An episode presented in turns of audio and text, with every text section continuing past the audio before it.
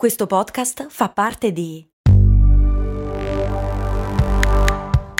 Voice Podcast Creators Company.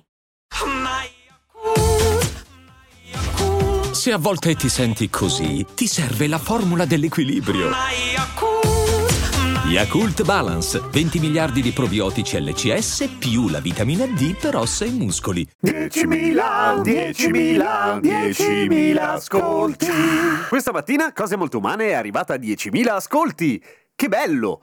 Credo, nel senso che non capisco nulla di lettura dei dati d'ascolto dei podcast. Me la cavicchio su quelli della radio, ma quelli dei podcast per nulla. Ma a occhio croce 10.000 in 61 puntate, che è quella di 60 puntate, secondo me è buono ok? Ma mica per fare il figo, eh, nel senso che ero contento, punto, basta, cioè, che, che bello che lo ascoltate. E quindi avevo pensato, mi, mi, prendo un giorno di vacanza, tra virgolette, e faccio una puntata in cui racconto come è nata Cose Molto Umane. Poi ho pensato che palle per voi che dovete ascoltare questa cosa autoriferita, que- però quindi lo faccio brevemente. Allora, giusto per ricapitolare, 60 giorni fa, uno dei primi giorni in cui eh, c'era la quarantena, mi è venuto in mente, un po' per noia, ma non è vero, non è che mi annoiassi tanto, è che volevo fare qualcosa di divertente da ascoltare tutti i giorni per chi era a casa. Anche perché ovviamente in questo periodo non sto più andando in onda in Radio Popolare così spesso, cioè ci vado ma una volta ogni tot, mentre prima ci andavo di più. E allora ho deciso di fare questa cosa quotidiana e vedere un po' dove andava a parare fondamentalmente. E avevo detto, avevo promesso, lo farò tutti i giorni finché siamo chiusi in casa.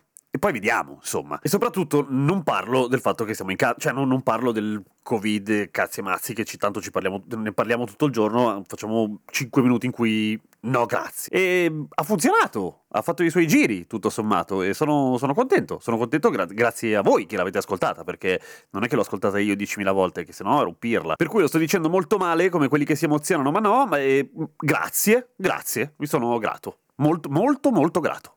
Ma veniamo noi, a proposito del lavorare da casa, che è una roba che stiamo facendo tutti in questi giorni, c'è una cosa che si chiama, eh, ha un nome pomposissimo, fallacia di pianificazione, ed è stata individuata e codificata come, perché è un bias cognitivo anche questo, cioè una di quelle cose che tu pensi, che, che tutti noi ci caschiamo, bene o male, è stata individuata e messa bene da manuale nel 79 da Amos Tversky e Daniel Kahneman cane, uomo cane.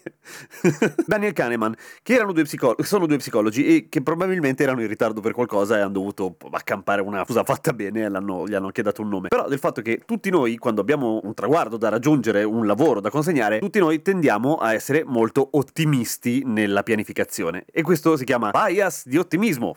Bicchia che fantasia. Perché perché siamo tutti scemi? No, quando dobbiamo processare il dato e quindi programmare una scadenza e quindi fare eh, una vera previsione di quello che sarà il tempo necessario, ci viene meglio quando il compito è uno solo, anche se lungo, ma se un compito è composto, come ad esempio può essere fare un podcast che devi, de- devi ragionare sull'idea, devi trovare del materiale, poi lo registri, poi lo monti, poi lo metti su, poi metti la foto, ecco, in questo caso di- diventano tanti traguardini e statisticamente ognuno di quelli ha, ha, ha la possibilità... e statisticamente in ognuno di loro c'è la possibilità che succeda un imprevisto imprevisto. Sommi tanti traguardini e gli imprevisti iniziano a diventare notevoli, ok? Poi questo qua è un lavoro relativamente breve, ma quando si tratta di costruire una fattoria diventa un po' più difficile perché c'è il giorno in cui piove, il giorno in cui non ti portano materiale, eccetera, eccetera, eccetera. Ok? Inoltre c'è da dire che non tutti abbiamo la stessa capacità di vivere e di percepire il tempo. Il senso del tempo che è stato inserito all'interno dei sensi umani che vanno molto oltre i 5 a cui siamo abituati, poi magari un giorno ne parliamo, il senso del tempo non è uguale per tutti. In PNL, in programmazione neurolinguistica, si dividono in due e la programmazione neurolinguistica è molto divertente, è molto interessante, a volte dice delle minchiate pazzesche, ma questa è carina. Ci sono persone che sono through time e persone che sono in time e curiosamente quelle che sono through time sono quelle che riescono ad arrivare in orario più spesso, nel senso che hanno una percezione del tempo come lineare, fa- facile da dividere in tocchi, mentre chi è in time è immerso all'interno di questo flusso del tempo e non vede né la fine né l'inizio e non capisce niente capisci niente, si perde via in due secondi. Altra cosa che spesso facciamo quando ci mettiamo finalmente al computer e iniziamo a lavorare, già questo lavoro lo devo fare proprio bene, per cui inizi, che ne so, nel mio caso a prendere l'editor audio inizio a cambio l'interfaccia, metto dei colori più fighi perché questo mi rende più efficiente, oppure svuoto la cartella del download, poi organizzo tutti i file in, carte- in sotto cartelline perché così sono più efficiente, però sono già le 7, già l'ora di cena, hai perso un bordello di tempo, sei un cretino. Non perdiamoci via!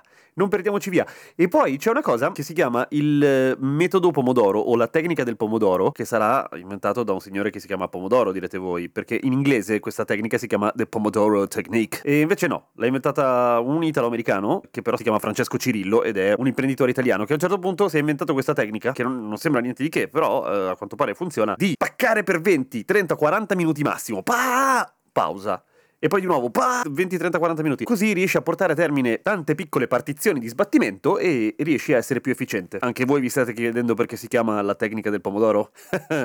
perché nel 1980, quando Francesco Cirillo inventò questa tecnica, usava il timer a forma di pomodoro. Questa si usava un timer a forma di cazzo. E in ultimo, consiglio che fa bene al lavoro, ma magari meno alle relazioni, però fa bene al lavoro, soprattutto adesso che stiamo tutti lavorando a casa, quando si lavora, si lavora. Purtroppo bisogna dire dei no. Ed è giusto farsi dire dei no anche da chi è con te e che, pre- che magari ti chiede una mano nel momento in cui stai facendo un lavoro. Si dice di no in quel momento e poi ci si dà una mano in tutti gli altri momenti e non si rompe i coglioni a chi sta lavorando. Perché anche se non sei in ufficio o in redazione o in fabbrica, lavori lo stesso, che in fabbrica di solito non può lavorare da casa. Poi ognuno trova il suo metodo, tipo qual è il mio personale metodo per portare a termine i traguardi?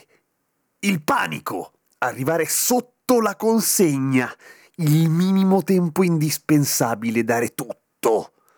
E ti stressi tantissimo, tantissimo, però funziona. A domani con cose molto umane. Spammate, iscrivetevi e parlatene in giro. E grazie ancora.